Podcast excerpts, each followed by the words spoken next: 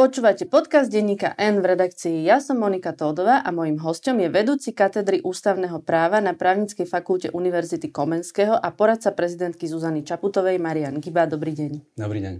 Pán Giba, prezidentka Zuzana Čaputová sa rozhodla podpísať novelu trestných kódexov s odôvodnením, aby umožnila ústavnému súdu rozhodnúť, či sú alebo nie sú v súlade s ústavou a žiada aj pozastaviť ich účinnosť. Prečo bol takýto postup jediná možnosť, ak prezidentka chcela, aby mal ústavný súd dostatok času na posúdenie? Dnes máme 16. február.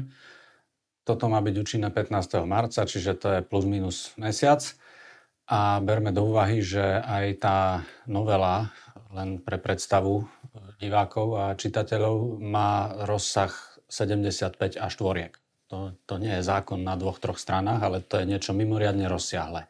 Takže ani od ústavného súdu sa nedá očakávať, že za dva, za tri dní to celé navníma a posúdi. Čiže to je jeden aspekt veci, že je to niečo, čo je veľmi rozsiahle. A ten druhý aspekt, ktorý aj prezidentka vysvetľovala, že nevidela žiadnu šancu na to, aby cez veto docielila nejaké pripomienky, teda presadenie nejakých svojich pripomienok podstatných k tomuto zákonu nad rámec tých, ktoré koalícia sformulovala a dala do pozornosti, že prípadne by si ich mohla osvojiť. Takže v tejto situácii bolo z pohľadu prezidentky logické e, dať to na ústavný súd čím skôr, aby mal relatívne čo najviac času na to, aby to mohol posúdiť, lebo keby sa to vetovalo, tak určite ten čas, ktorý by mal ústavný súd, by bol kratší a nevieme, o koľko by bol kratší, pretože o prelamovaní veta sa dá rozhodovať na druhý deň potom, ako ho prezidentka doručí a dá sa rozhodovať aj o tri týždne, o mesiac, o dva, hypoteticky. Čiže pani prezidentka mala obavu, že ak by to vetovala, to veto by nebolo prelomené bezodkladne, ale by sa to snažila vládna koalícia posunúť čo najbližšie k účinnosti toho zákona, aby zabránila práve tomu, že to posúdi ústavný súd? No to bola aj obava, ktorú vyslovne sformulovala a zároveň k tomu bol ten druhý aspekt, že nevidela reálnu šancu, že by sa cez veto dali presadiť nejaké pripomienky. Ktoré, že by to veto bolo... Že by to veto bolo úspešné z jej pohľadu. Tak. Peter Pellegrini vo štvrtok večer v televízii Joj povedal, že prezidentka týmto podpisom hrá vabank. Je to vabank? Nerozumiem tomu, ako to malo byť myslené, že v čom je ten vabank, ale teda môžem povedať, že prezidentka týmto podpisom otvára cestu, aby zákon mohol ísť čo najskôr na ústavný súd. A zároveň Peter Pellegrini povedal aj takú vetu, že kto vie, či si už Zuzana Čaputová nezavolala s predsedom ústavného súdu pánom Fiačanom a či už náhodou nevie, že ako ten ústavný súd rozhodne. Ako vnímate takéto reči? No tak v prvom rade je absolútne nemysliteľné niečo takéto, že by si volala a, a čokoľvek sa pokúšala ovplyvniť, to nikdy nebolo, čiže neviem, či, či mám, ako, ako sa k tomuto mám vôbec vyjadrovať, ale myslím si, že bez akéhokoľvek základu takéto kategorické a, a negatívne tvrdenia len tak povedať, asi nie je úplne šťastné. To nie je to v podstate dehonestácia toho ústavného súdu, keď už dám nabok pani prezidentku, teda že sú v nejakom no politickom to, zápase? To je ďalšia vec, lebo áno, môže sa to aj tak chápať, že v podstate hovorím tým o ústavnom súde, že je ochotný na takúto hru pristúpiť, ale hlavne hovorím v prvom rade, to je nemysliteľná vec. Je to z ústavno-právneho hľadiska v poriadku, že vládna moc, parlament, koalícia vie tak e, šachovať vlastne s lehotami a tak si prispôsobovať svoje vlastné rozhodnutia, že z toho úplne e, vynechá ústavný súd a že vie zabrániť kvôli tým všelijakým časovým okolnostiam tomu, aby ten ústavný súd zákon posudil? Neviem, či vie zabrániť a ne, neviem ani nechcem tu špekulovať, pretože treba vychádzať z toho, že sme demokratický štát Európskej únie, čiže normálne, keď je prezidentom zákon podpísaný, tak je to otázka maximálne dní, niekedy hodín, kým bude v zbierke zákonov. Takže ja chcem veriť, že aj teraz to tak bude, tak ako to štandardne vždy býva. Čiže vyjde to v zbierke a ide sa ďalej. Toto by, toto by bol očakávaný normálny priebeh veci. Ak by sme teraz išli špekulovať nad tým, že či sa bude taktizovať, nebude taktizovať, či tu bude pokus na nejakú obštrukciu alebo o vyšachovanie ústavného súdu, tak tým, že ten návrh už bude od budúceho týždňa ležať na ústavnom súde, tak treba povedať, že záleží veľa od ústavného súdu, ako sa on sám k tomuto postaví, lebo to nie je tak, že nejaký predstaviteľ zákonodárnej alebo výkonnej moci len tak vyšachuje ústavný súd a on nemá čo s tým robiť. Pretože ústavný súd má relatívne širokú paletu možností, ako naložiť s vecami, ktoré má. Hovoríte, že zatiaľ nevieme, že či nastane obštrukcia, ale prezidentka ju už predpokladá, veď preto to aj podpísala, lebo keby si bola istá, že nikto nebude obštruovať a veci pôjdu plynule, tak ono ešte aj po tom schválení veta vlastne, alebo prelomení veta by bol čas to poslať na ústavný súd, keby sa postupovalo bezodkladne. Ale už teraz sme videli, že ten zákon e, predseda vlády podpísal a doručil prezidentke až po šiestich dňoch. Už to samotné je neštandardné, nie? No, bolo to neštandardné, pretože... Aká je bežne tá lehota? Pravidlom býva, že keď sa niečo v parlamente schváli, tak na druhý deň, alebo keď nie hneď ten ďalší deň, tak do dvoch dní to je doručené v prezidentskom paláci. Čiže keď to bolo schválené štvrtok večer, e, pokiaľ mi je známe, tak v piatok už bolo, alebo ešte neviem dokonca, či nie štvrtok v noci ten, ten zákon sfinalizovaný, učesaný, opravené nejaké tam preklepy a takéto bežné redakčné úpravy, ktoré bývajú. Čiže ak nie v piatok, no tak e, v pondelok by bolo absolútne bežné, že by ten zákon bol doručený. Tak to aspoň v iných prípadoch chodí. No teraz prišiel po šestich dňoch, tak prišiel po šestich dňoch. Zohralo aj toto nejakú úlohu pri rozhodovaní pani prezidentky, že už nejako vidí, že zrejme tam bude aj ďalej pokus o obštrukciu alebo predvída ho? No, tak ona sama povedala, že nevie, minimálne z toho, čo hovorí, tak je jasné, že nevylučuje, že aj takéto niečo môže nastať. Či to zohralo rolu, tak určite, keď sa 6 dní stratí s tým, že sa zákon doručuje z úradu vlády do prezidentského paláca, tak nie je to štandardné, čiže to sú nejaké náznaky, ktoré, ktoré brala do úvahy ale stále vychádzajme z predpokladu, že teraz, keď už je zákon podpísaný všetkými troma ústavnými činiteľmi, tak otázka nestojí tak, že niekto ešte v ňom má niečo alebo môže niečo analyzovať, posudzovať, vyhodnocovať, ale to už je len čisto úradnícky postup, ktorý sa dá veľmi rýchlo realizovať, takže treba, treba vychádzať z toho, že by mal byť začiatkom budúceho týždňa v zbierke. Toto rozhodnutie, ktoré pani prezidentka urobila, sa podľa toho, ako ona doteraz vykonávala mandát, na ňu až tak veľmi nepodobá, lebo vlastne podpísala zákon, s ktorým nesúhlasí. Predpokladám, že to pre ňu nebolo úplne ľahké rozhodovanie. Bolo ťažké ju presvedčiť? Váhala dlho?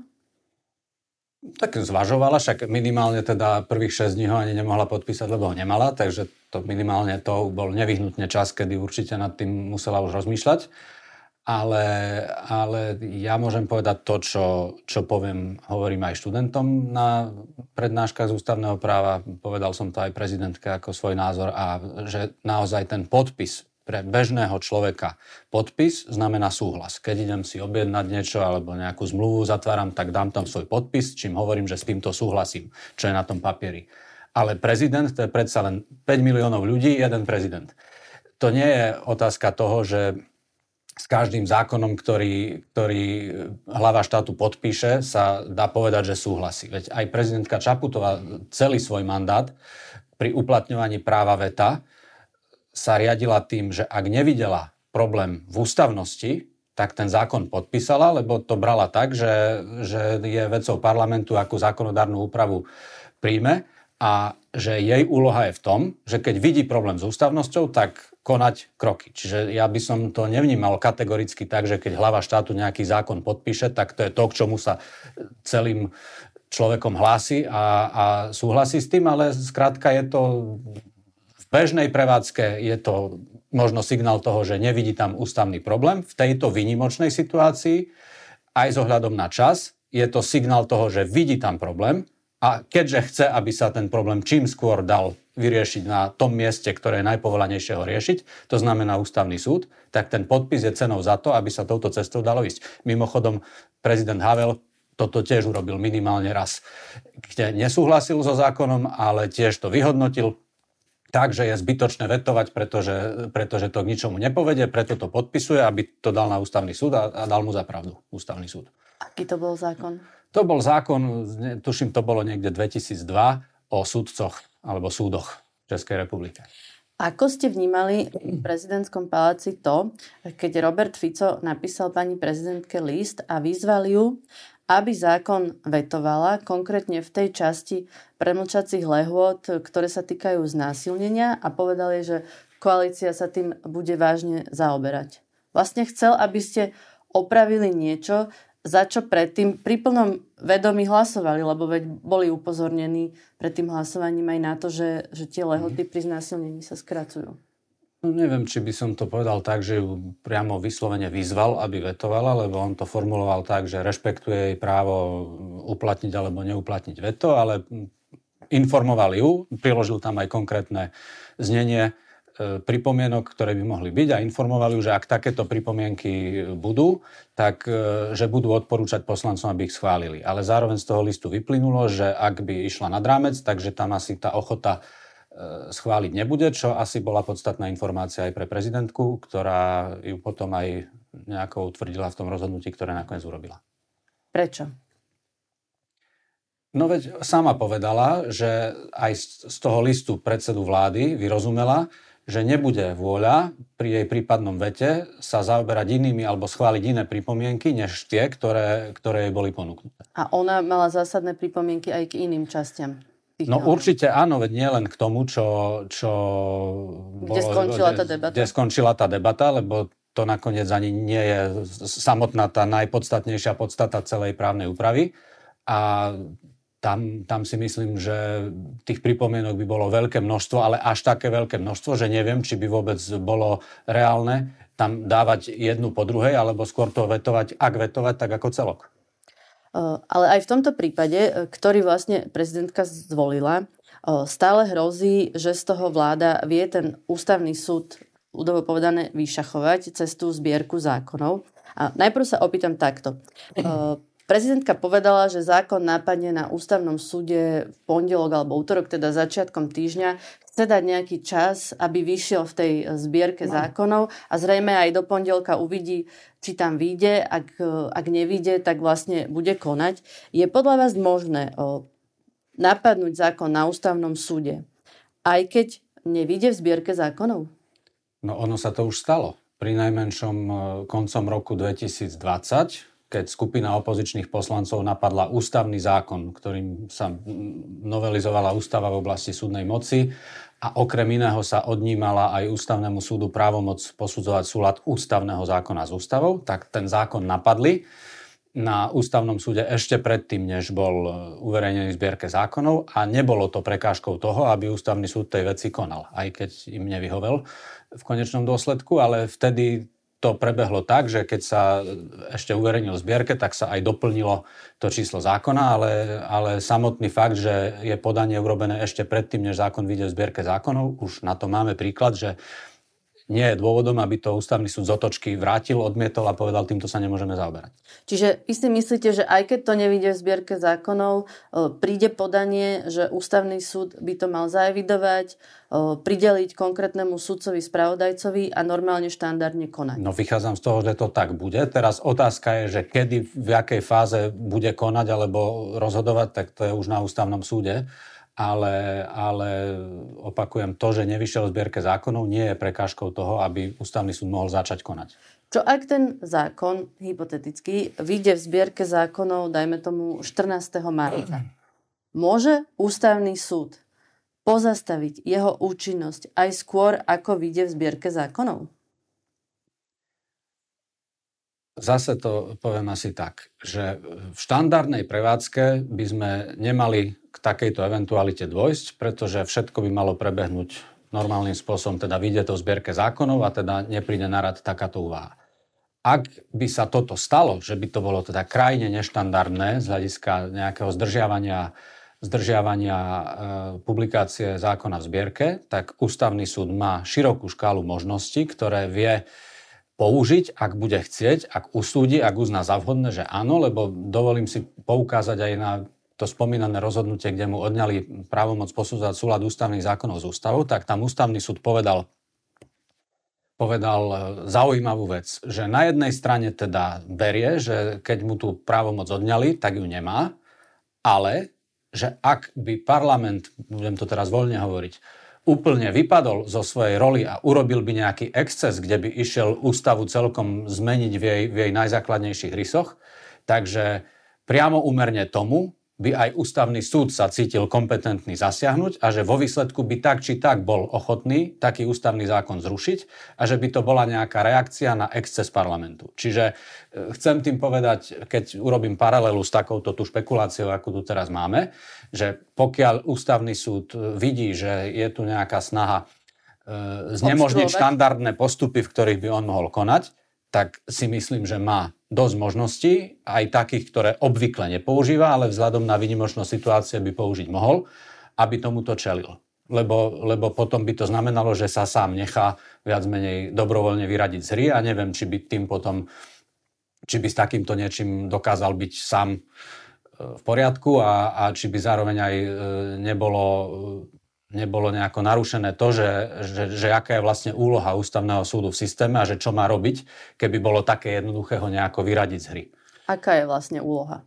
No úloha ústavného súdu, veď nakoniec ústavný súd tu nie je na to, aby škodil. Predsa.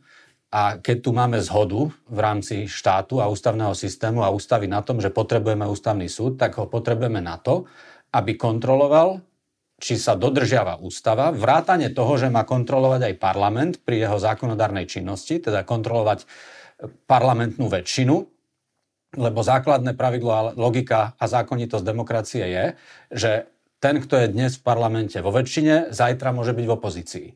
Čiže preto tu má byť ten ústavný súd, aby žiadna parlamentná väčšina nemohla si to valcovať a aby tu bol nejaký strážca, ktorý v záujme všetkých, aj tých, ktorí sú dnes, v opozícii aj tí, ktorí tam zajtra budú a tak, ako sa pri tej moci striedajú, tak aby sa rešpektovali elementárne pravidla a aby sa nelámala nejako ústavnosť cez koleno a osobitne nie v takých situáciách, samozrejme, kde hrozia nejaké nezvratné dôsledky, lebo čím viac by také dôsledky hrozili, tak tým akutnejšia je potreba, aby ústavný súd zasiahol.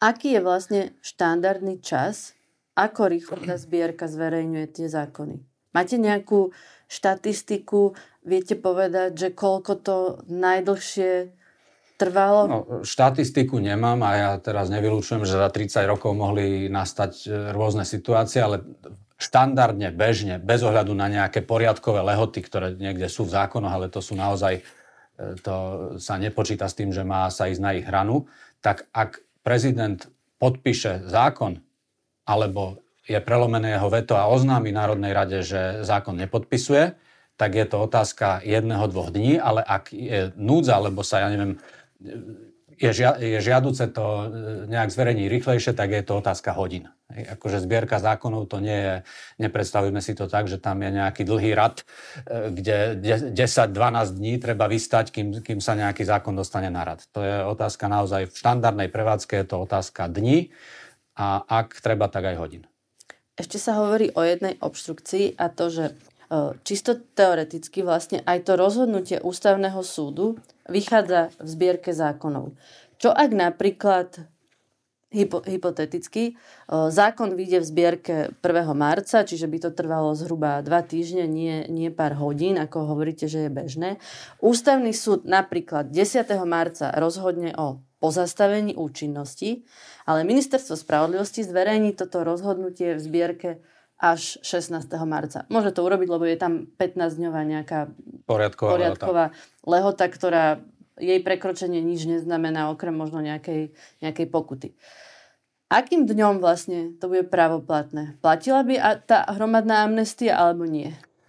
Zase, e, v štandardnej prevádzke by sa to nemohlo stať, pretože aj keby 10. marca ústavný súd rozhodol a vieme, aké sú, aké sú tam, kedy má byť postupy. účinnosť a bežné postupy, keby to ústavný súd poslal do zbierky a ešte by akcentoval, že to žiada zverejniť okamžite, tak by nemal byť problém s tým, aby 11. 12. to zbierke vyšlo. E, ak by sme išli na to takou cestou, že zase budeme predpokladať, čo verím, že nebude, e, nejaká, nejakú obštrukciu, tak opäť ústavný súd má nejaké možnosti, pretože on má v zákone paragraf, ktorý hovorí, že rozhodnutie ústavného súdu nadobúda právoplatnosť s momentom doručenia poslednému z účastníkov konania, alebo v prípadoch, ktorý zákon stanovuje, že vtedy, vtedy, tak, tak nadobúda tak, ako zákon stanovuje. čo, a zakončené je to... by Peter Pellegrini nepreberal poštu, tak je problém s doručením? A, zák- a zakončené je to tým, že ak z rozhodnutia ústavného súdu nevyplýva iné.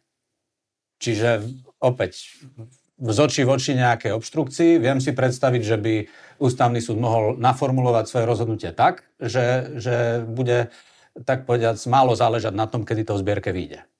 A zase sme pri nejakých netradičných e, schémach, ale hovorím, že ten ústavný súd má veľmi široké možnosti a záleží od neho, akým spôsobom e, hodla s nimi naložiť. No a to bude asi do veľkej miery podmienené aj tým, ako on sám bude priebežne vyhodnocovať tú situáciu. A ďalší aspekt, ktorý tu je, a myslím si, že v Polsku nastal nejaký, nejaký taký prípad presne s týmto súvisiaci, že o niečom rozhodol ústavný súd, zdržalo sa to kde si a potom prišla na rad otázka, že čo s tým, tak súdy to začali brať tak, že to brali, že to bolo už v ten deň rozhodnutia ústavného súdu, lebo, lebo vlastne nejaké zase zdržiavanie, účelové zdržiavanie, ak by som predpokladal, že by malo byť, tak e, by sa dalo vnímať ako materiálne nerešpektovanie rozhodnutia ústavného súdu. Čiže ústavný súd v podstate veľmi rýchlo, už budúci týždeň, keď dostane to podanie, uvidí, že či sa dá tá obštrukcia zo strany vlády predpokladať alebo nie, lebo uvidí, že keď to v pondelok, útorok nevíde v zbierke, že to je zvláštne. No asi keď to nevíde začiatkom budúceho týždňa v zbierke, tak sa to bude dať považovať za zvláštne. Áno. Tá situácia je špecifická v tom, že e, tie trestné kodexy spôsobia vlastne tú, tú hromadnú amnestiu a, a to uvoľnenie tých, tých, tých bezpečnostných pomerov, ak budú platiť čo i len jeden deň.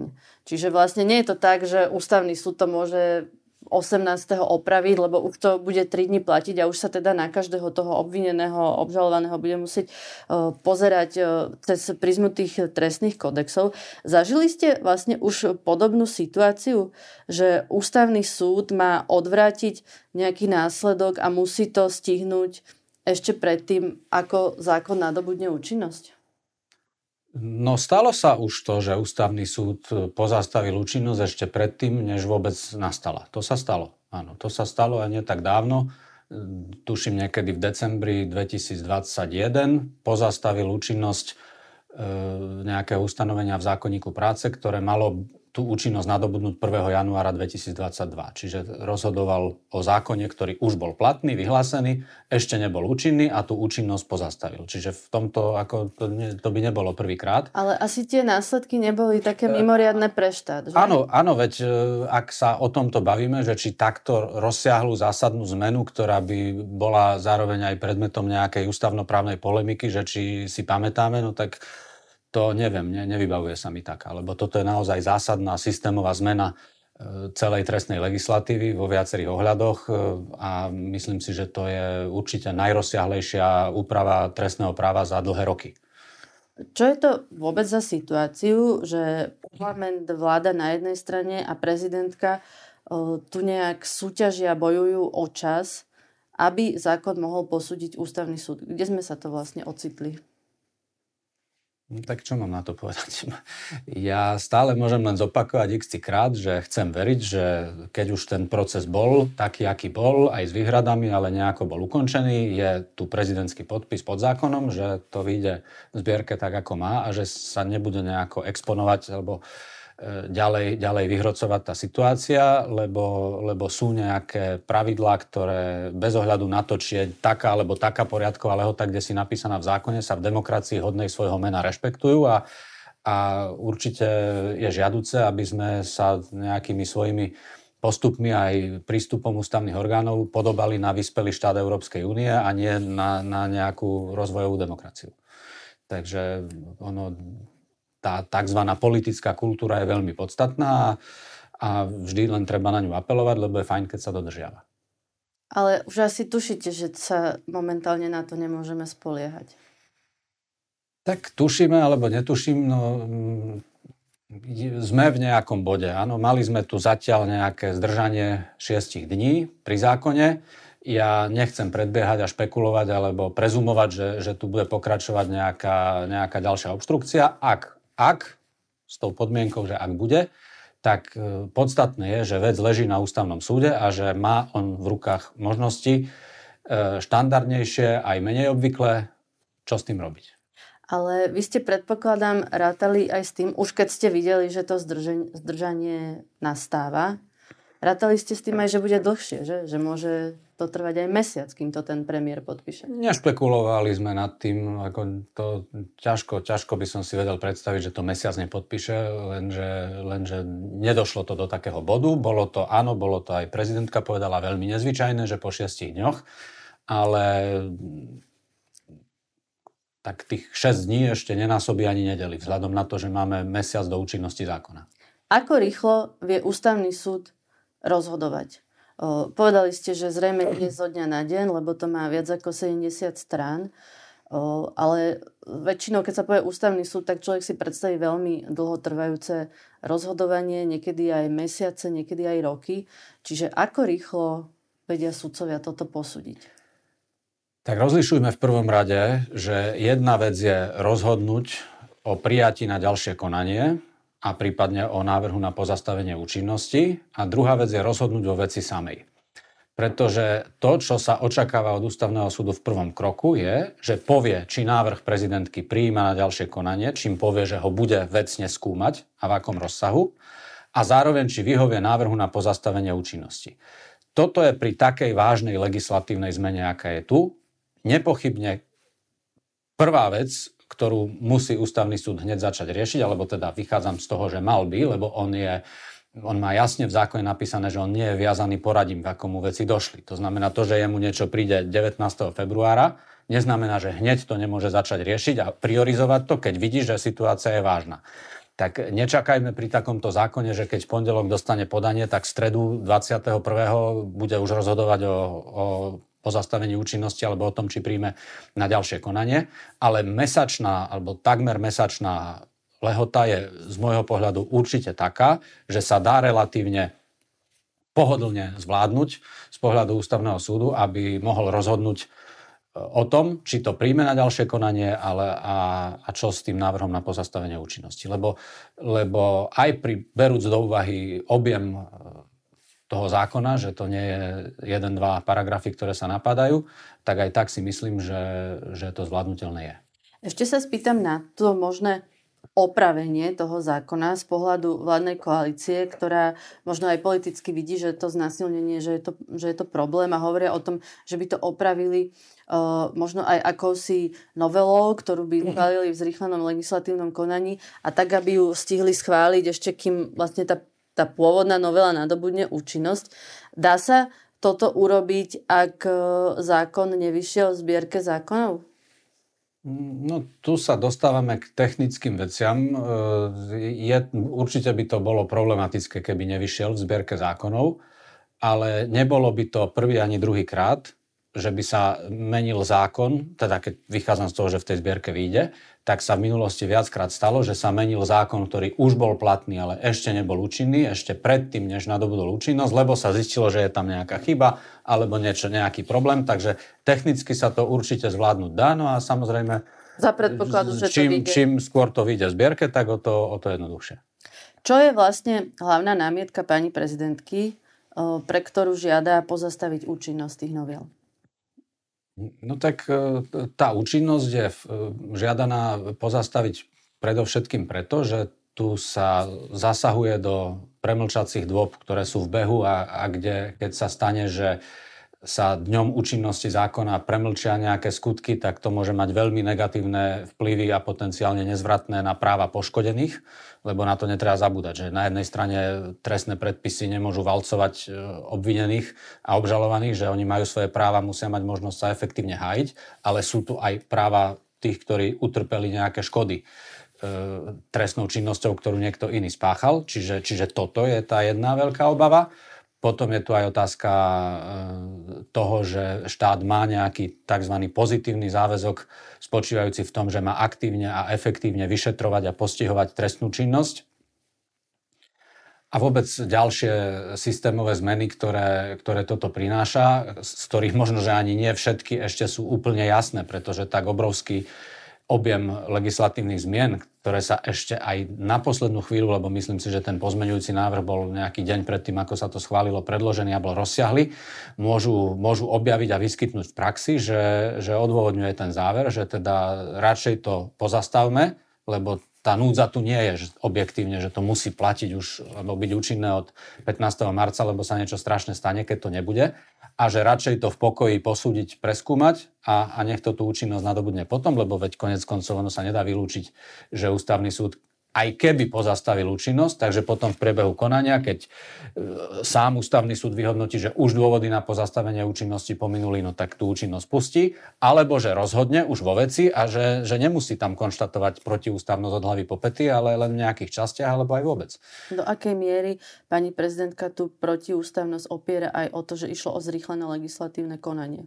No aj to je jeden z argumentov, samozrejme, pretože, pretože nebol na to skrátené konanie žiadny zákonný dôvod a berúc aj zase do úvahy ten veľký objem, rozsah celej novely, e, tak e, to skrátené konanie nebolo na mieste. Čiže to je jeden z dôvodov tvrdenej protiústavnosti. E, tie dôvody, čo ste pomenovali predtým, že to poškodí vlastne poškodeným v trestnom konaní, že to, že to proste nie je fér. Je toto protiústavné. Nemá vláda, parlament právo prijať hoc aj takúto amnestiu v prospech zločincov, ak za to zahlasovala väčšina? No v prvom rade, ak chceme hovoriť o amnestii, tak potom by sme mali rešpektovať to, že amnestiu e, udeluje prezident a nemôže urobiť to sám, ale musí mu to spolu podpísať buď predseda vlády alebo minister. To je tá, tá ozajstná amnestia a že sme v roku 2001 zrušili možnosť aj pre prezidenta e, udeliť amnestiu aboličnou formou, čiže ešte predtým, než je právoplatne odsudený niekto. Amnestia sa dnes dá udeliť len tomu, alebo na skutky, ktoré už boli právoplatne odsúdené. Čiže to je jedna stránka veci. No a e, potom je veľmi, veľmi nezvyčajné, pokiaľ sa v zákone príjme niečo, čo vo svojej podstate môže pripomínať amnestiu, že sa zasiahne do premlčacích dôb, ktoré sú v behu. Lebo ešte keby to bolo tak, že sa povie, že skutky, skutky spáchané áno, po účinnosti tohto zákona budú mať kratšiu premlčaciu dobu, no tak to by sa ťažko dalo spochybňovať, pretože tá predvídateľnosť, správna istota by tu bola ale je veľmi nezvyčajné, ak e, má nastať premlčanie dňom účinnosti nejakého zákona. A niekto, kto už teoreticky týždeň na to si má vypočuť rozsudok, tak sa zastaví konanie a pošlu ho preč, že teda zastavujeme, lebo je to premlčané. To je, neviem, kde, kde toto má obdobu a, a či v našej histórii alebo niekde u susedov, lebo je to veľmi nezvyklé a premlčanie, premlčacie doby je niečo, do čoho sa ako do posledného je, je to posledné v rade toho, do čoho sa má zasahovať s nejakou kvázi spätnou účinnosťou. A nebolo to tak vždy pri tých trestných kodexoch, teraz sa odvolám hlavne na tie sádzby, že ak sa aj menil trestný zákon ako keby v behu, však vždy, vždy bežia nejaké trestné konania, nikdy sa nedá počkať, kým mhm. všetky skončia a nové začnú, že platilo to, že pre pachateľa sa berie ten priaznivejší? Áno, ale to sa bavíme o trestnej sadzbe. To znamená, Čiže že nie o premlčaní. medzi premlčaním no, a sadzbou, no, áno, lebo premlčanie znamená, že zrazu ten skutok prestane byť trestný účinnosťou nejakého zákona. Ale odjak živa platilo samozrejme v trestnom práve, že trestnosť činu sa posudzuje a trest sa vymeriava podľa zákona účinného v čase, keď bol skutok spáchaný, s výnimkou prípadu, keď je neskoršia právna úprava pre páchateľa priaznivejšia. Čiže keď on to spáchal v čase, keď to bolo ja neviem, 3 e, až 10 rokov, ale už podľa súčasného zákona je sadzba 2 až 7 rokov, tak sa mu bude vymeriavať tej miernejšej. Ale to je, to je o niečom inom. Tak ako vy poznáte ústavný súd, e, jeho rozhodovanie, aká je šanca, že pozastaví účinnosť tých trestných kodexov? No toto, toto je vec, ktorá by sa rovnala z môjho pohľadu vešteniu z gule, pretože ja nemám žiadne tendencie nejako sondovať na ústavnom súde a zisťovať kto čo ako, takže v tomto robiť tu nejaké odhady. Ja len verím, že ústavný súd si uvedomí v plnej miere, e, v plnej miere vážnosť tej veci, ktorú tam má a že to neskončí nejako tak, že, že to pôjde kam si do prázdna, ale že nám jasne povie v primeranom čase, vzhľadom na okolnosti, svoj nejaký záver k tomu, najskôr predbežný a potom neskôr meritorný ale nebudem tu dávať odhady, že, že je šanca, nie je šanca, pozastaví, nepozastaví, to, to sa mi nezdá. Ak by ústavný súd hypoteticky pozastavil účinnosť zákona, čo by potom následovalo napríklad z hľadiska zrušenia špeciálnej prokuratúry? Mohla by vláda napríklad to zadať na novo v riadnom legislatívnom konaní, to zrušenie špeciálnej prokuratúry, aj v čase, keď by ešte ústavný súd posudzoval, alebo by sa muselo počkať na to meritorné rozhodnutie a až potom konať? Mm, no, keby pozastavil tak, že by tá účinnosť ani nenastala, tak to teoreticky nebráni aktérom legislatívneho procesu prijať nový. nový, dať nejaký návrh, v riadnom konaní to prediskutovať a podobne a podľa toho, ako by to dopadlo, by to mohol byť aj prípadne dôvod na to, aby v nejakej časti ústavný súd už konanie zastavil. To sa dokonca aj stáva mm-hmm. že je niečo napadnuté na ústavnom súde a medzičasom sa upraví zákon tak, že to, čo je napadané, sa z neho vypustí a ústavný súd konanie zastaví a už nepovie, či to bolo v súlade s ústavou alebo nie, lebo to zmizlo. Lebo to je bezpredmetné. Čiže dá sa, áno, toto sa dá predstaviť. E, právnik Martin Buzinger e, napísal pre nás taký text, kde hovoril o tom, že prezidentka má, mala ešte jednu možnosť ani nepodpísať ani nevetovať tieto e, novely trestných kodexov. Nastal by akýsi pad a on povedal, ministerstvo spravodlivosti ako vydavateľ zbiernych zákonov nie je bez signácie zákona všetkými oprávnenými osobami, vrátane prezidenta republiky, oprávnené zákon zbierke zákonov uverejniť. Takýto postup prezidenta ústava neupravuje a vo svojich právnych dôsledkoch predstavuje absolútne veto voči aktu zákonodárnej moci, ktorým hlava štátu nedisponuje. Ale v situácii, keď hrozí porušenie princípov demokratického a právneho štátu, by však mohol byť tento postup hlavy štátu výnimočne ústavne ospravedlniteľný. Čo si o tom myslíte? No v prvom rade si myslím, že toto nie je cesta, pretože z ústavy racionálne vyplýva, že keď dostane prezident zákon, tak ho má buď vetovať alebo podpísať. A nečaká sa, alebo nepredpokladá sa, že, že neurobi nič. A neviem, ako by toto prezidentka vysvetlila. Neviem, či sa vôbec toto niekedy stalo, to si nepamätám, že by sa takéto niečo stalo a mohlo by sa celkom ľahko stať, že prezidentka, ak by to malo byť s tou pohnutkou, že ani nepodpíšem, ani nevetujem, aby ste to nemohli publikovať v zbierke zákonov a vlastne to v nej nikdy nevíde, tak tu by prezidentka bola a obávam sa, že právom zase obviňovaná, že ona niečo obštruuje a že ona vypadla zo svojej roli. Ako vlastne vy ako právnik, ako učiteľ na právnickej fakulte vnímate tie trestné kodexy? Máme drakonické tresty?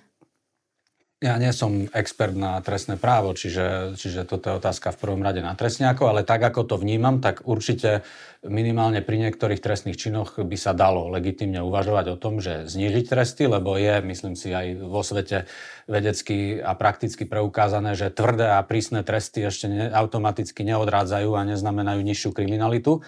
Čiže viesť racionálnu, vecnú a primerane dlhú a pokojnú diskusiu o tom, kde ktoré trestné sadzby znižiť, upraviť, to sa určite dá. Ale ak to má byť e, systémové, systémová zmena, tak to sa nedá urobiť zo dňa na deň ani z mesiaca na mesiac. No, v podstate každý deň pribúdajú informácie o tom, čo vlastne schválili, čoho všetkého sa to týka, e, komu to pomôže a má to taký jeden spoločný menovateľ, že štát sa stáva v boji so zločinom slabším a ten páchateľ silnejší.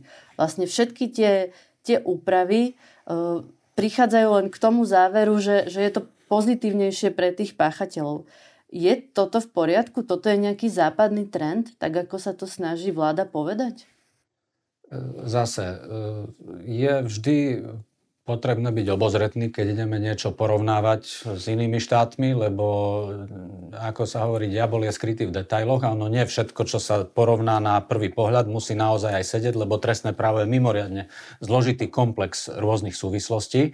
Čiže Čiže z tohto pohľadu ja si myslím, že je to zase len argument v prospech toho, že takáto zmena sa má veľmi dôkladne a, a do detailu prediskutovať aj odborne a ak sa nejako rýchlo schváli, tak to môže byť o dôvod viac, aby to ústavný súd posudil, aby sa nestalo, že budeme prekvapení, že tam zrazu máme niečo, čo si nemuseli uvedomiť ani predkladateľa. Lebo ani to sa nedá vylúčiť, keď sa takýto veľký objem právnej úpravy schváli relatívne rýchlo. Ústavný súd prijal na ďalšie konanie kompetenčný zákon. Čo je to hlavné, čo prezidentka namietala? Tam hlavný dôvod bol, že ústava hovorí, že prezident menuje vyšších štátnych funkcionárov, vláda menuje štátnych funkcionárov a je tu z minulosti rozhodnutie ústavného súdu, ktoré pomerne jasne definuje, ktorý štátny funkcionár je vyšší a teda jeho menovanie musí zákon zveriť prezidentovi a nie vláde. A presne tu je tvrdenie a presvedčenie prezidentky, že medzi vyšších štátnych funkcionárov patrí aj predseda úradu pre dohľad nad zdravotnou starostlivosťou, aj predseda štatistického úradu, lebo splňa tie kritériá, ktoré ústavný súd vymedzil. Preto prezidentka žiada ústavný súd o prieskum, či ten zákon tým, že odňal hlave štátu a zveril vláde menovanie týchto dvoch funkcionárov, nevybočil z medzi ústavy. Klamalo vás, že ústavný súd nepozastavil účinnosť tohto zákona? No tak bol by som asi radšej, keby ju bol pozastavil. Vláda schválila za riaditeľa SIS Pavla Gašpara. Aké sú možnosti prezidentky nevymenovať kandidáta schváleného vládou do tejto funkcie?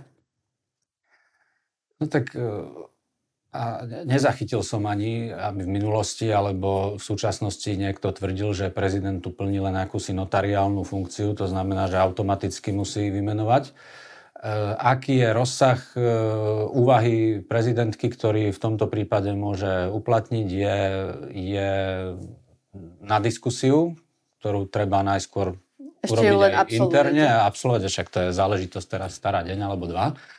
Takže nechcem, nechcem tu nejako predbiehať a rozprávať nejaké kategorické závery, ale určite to čo, to, čo platí a myslím si, že sa prezidentka toho aj drží a, a aj každému prezidentovi, ktorému som radil, tak to, to vždycky radím, že treba konať tak, aby to nebolo vybočením z ústavy a v prípade, že by to skončilo na ústavnom súde, tak aby to podľa možnosti obstalo. Má a tým neprezumujem ako rozhodne, len hovorím všeobecne. Má prezidentka lehotu, dokedy musí rozhodnúť? Nemá lehotu, dokedy musí rozhodnúť. No tak... A je to v poriadku, že ju nemá? Svoju otrepanú hlášku, že ústava nie je recept na čokoládovú tortu, teraz zase zopakujem, že nemôže všade na všetko existovať lehota. Mimochodom, keď sa bavíme o tejto funkcii, tak funkcia riaditeľa SIS je neobsadená od augusta 2023. Vláda nastúpila niekedy v oktobri, máme február, čiže, čiže približne po štyroch mesiacoch od svojho nástupu vláda predložila prezidentke návrh. Čiže potom by sme sa museli baviť, že každý tu bude mať nejakú lehotu. No tak ústavné orgány majú konať nejako v medzi... Momentálne e, SISku riadi námestník, čiže všetky tie funkcie sú zabezpečené. No a to ne, tým nie je povedané, že má prezidentka rok čakať, kým, kým rozhodne, ale, ale treba brať do úvahy, toľko že to sú... nebude vo funkcii. Toľko už ani nebude vo funkcii a, a treba brať e, do úvahy všetky súvislosti, aj to, že, že to sú vážne veci, takže treba to zodpovedne nejako posúdiť. A ak, ak od augusta je funkcia neobsadená, tak a aj vláda nekonala hneď po svojom nástupe, no tak asi sa nedá čakať, že teraz prezidentka za týždeň dospeje k nejakému záveru. Čiže minimálne to berie tak, že má 4 mesiace času. No to nechcem takto hovoriť, že má 4 mesiace času, ale, ale aj sama sa vyjadrila v tom zmysle, že, že teraz, e, veď, veď ona má nakoniec aj iné svoje povinnosti, takže to, to, že nebude mať alebo nemá 4 mesiace času, neznamená, že musí konať za 2 dní.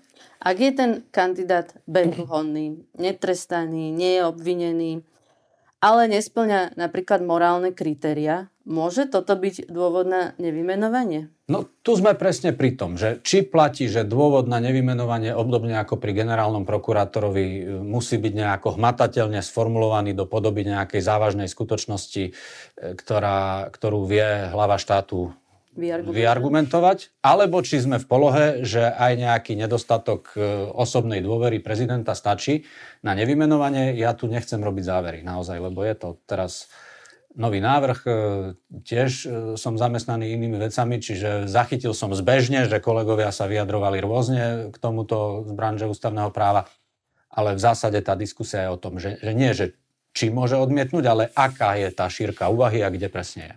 Ten návrh je v podstate škandalózny. Je to aj v duchu tých e, trestných kodexov, tých noviel.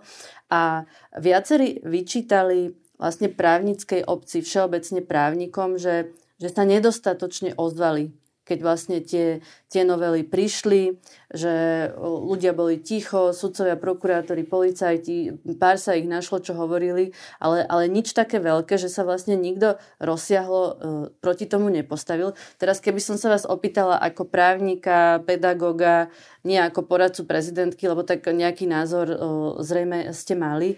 Podľa vás tá odozva e, právnickej obce je dostatočná voči tomu, čo tá vláda robí? Tak ťažko povedať, no keď si zase premietnem nejaké 10 ročia späť, tak boli prípady, keď, keď sa aj väčšia odozva objavila v niektorých situáciách, boli také, kedy nebola nejaká silná, čiže ja toto tu nebudem vyhodnocovať, no je to na, na uvážení každého ako sa a kedy, v akom rozsahu vyjadrí, ale v zásade je dobre, pokiaľ sa vecne diskutuje o, o veciach, ktoré sú na stole, lebo, lebo je dôležité už aj len z, kvality, z pohľadu kvality toho finálneho výstupu, dôležité poukazovať aj predovšetkým na slabé stránky ešte počas procesu. Vy sám za seba máte pocit, že ste sa ozvali dostatočne. Viem, že ste podpísali napríklad výzvu pedagógov právnickej fakulty, kde ste sa aj vy zastali študenta Mareka Janigu. Nevidel som dôvodu nepodpísať, lebo bola veľmi zdvorilo a úctivo formulovaná a, a maximálne vecná. Takže v tomto smere to, to bolo bez nejakého zaváhania z mojej strany. No a pokiaľ ide o, o celý ten obsah novel a podobne, tak e, vychádzať treba aj z toho, že ja naozaj nie som expert na trestné právo, takže si som nepovažoval za, za náležité chodiť vyhodnocovať všetky trestnoprávne súvislosti a že moja úloha v tomto celom bola inde, niekde. Na ústavnom súde je voľné miesto po sudkyni Jane Lašakovej. Ako ste vnímali to, že trvalo týždne, kým Peter Pellegrini vypísal novú voľbu? Myslím, že zhruba dva mesiace? Môže byť, že to A tak bolo. No, to miesto, zákon hovorí bezodkladne. Ona podala svoju rezignáciu v priebehu septembra, čo znamená, že posledným septembrovým dňom jej zanikla funkcia 30. septembra. To bol deň volieb zároveň.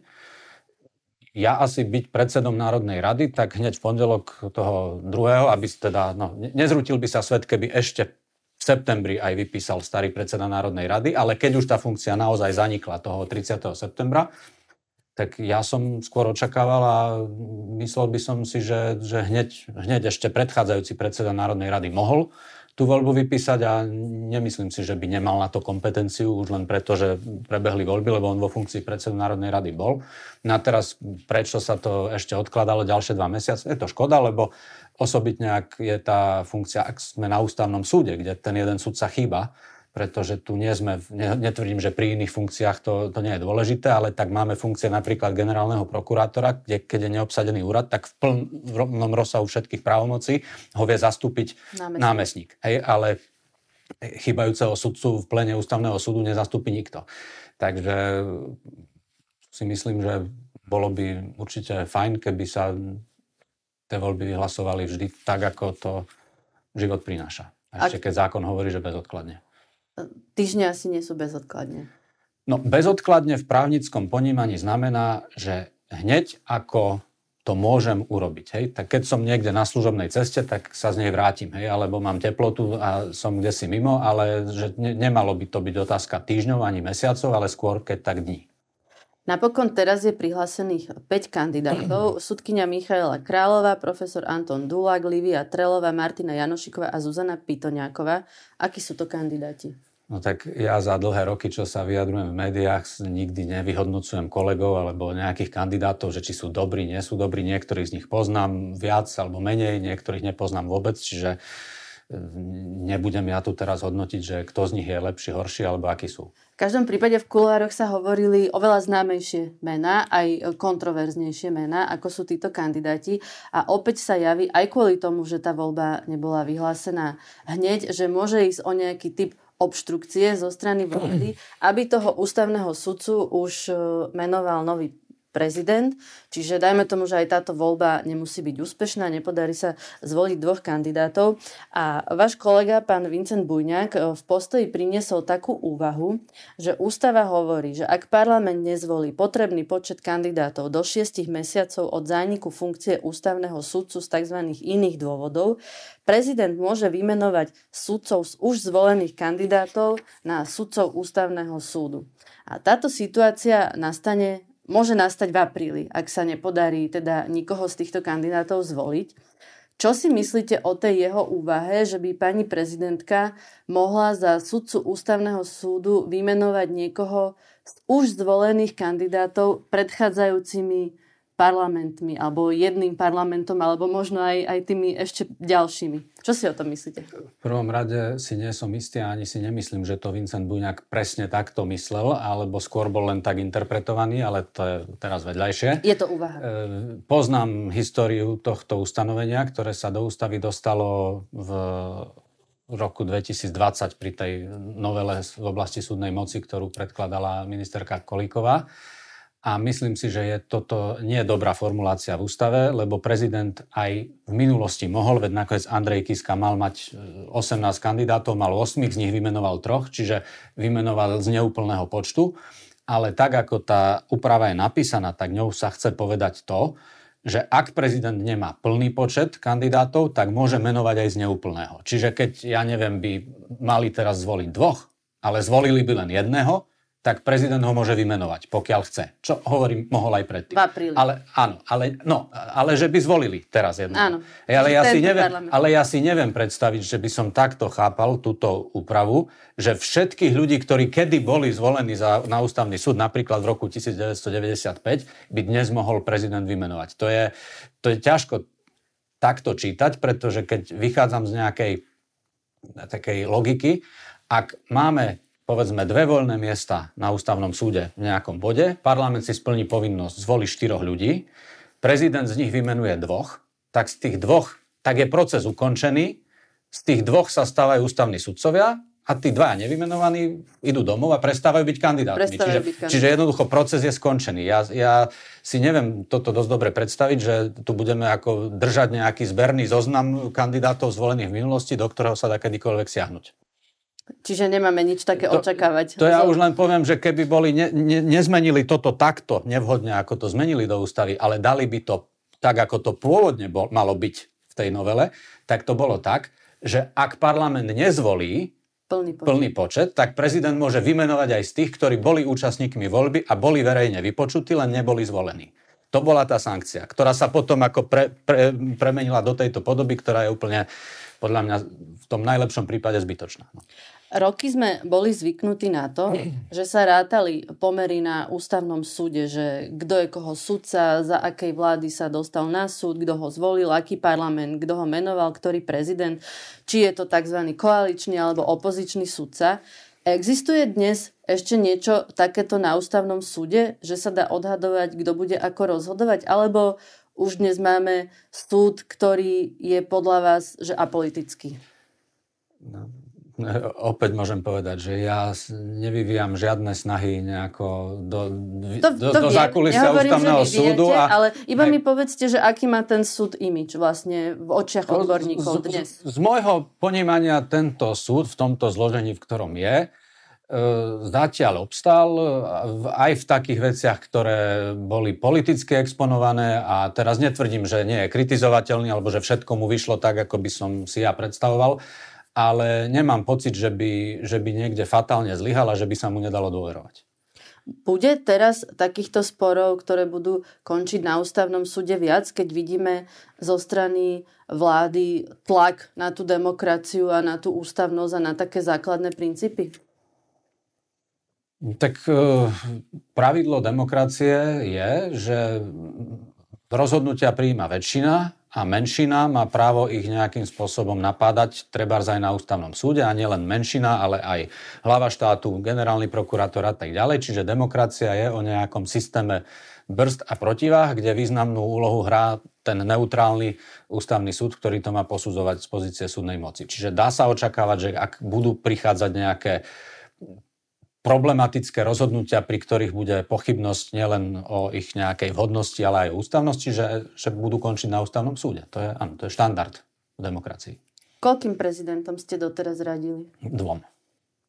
Ak by mal o vaše služby záujem nový prezident a stal by sa ním Peter Pellegrini, tak by ste prijali takú ponuku? No, tak teraz rozumiem, že v rámci rozhovoru, ak treba dať aj nejakú takú otázku na okorenenie, tak toto je asi ona. Čiže čo vám na to poviem? V prvom rade ja som sa nielen ako do pozície poradcu prezidenta, ale ani do iných pozícií, ktoré som v živote kedy zastával, nikdy nechodil ponúkať, ale vždy som reflektoval na nejakú ponuku, ktorá prišla. Myslím si, že tak to má byť. A niekedy som prijal, niekedy neprijal. Čiže ak by som to otočil, tak poviem, že by sa bolo treba opýtať asi, aby sme rešpektovali to poradie, že prezident doslovuje poradcu Petra Pellegriniho, či by mal záujem o moje služby a potom by, by sa dalo pýtať mňa. No ale, ale ak to poviem takto, že ne, nejde o to, či Peter Pellegrini, ale aj iný kandidát, tak aby som vôbec sa mal dôvod zaoberať takou otázkou, tak, e, tak by museli sa naraz naplniť dve veci, že by sa ten kandidát stal prezidentom a že by ma oslovil. Takže do akej miery je pravdepodobné, že sa to stane, to už nebudem komentovať. Ale voliť pôjdete v prezidentských voľbách? Nepochybne áno, tak ako v každých. tak ďakujem veľmi pekne, že ste prišli. To bol ústavný právnik Marian Giba.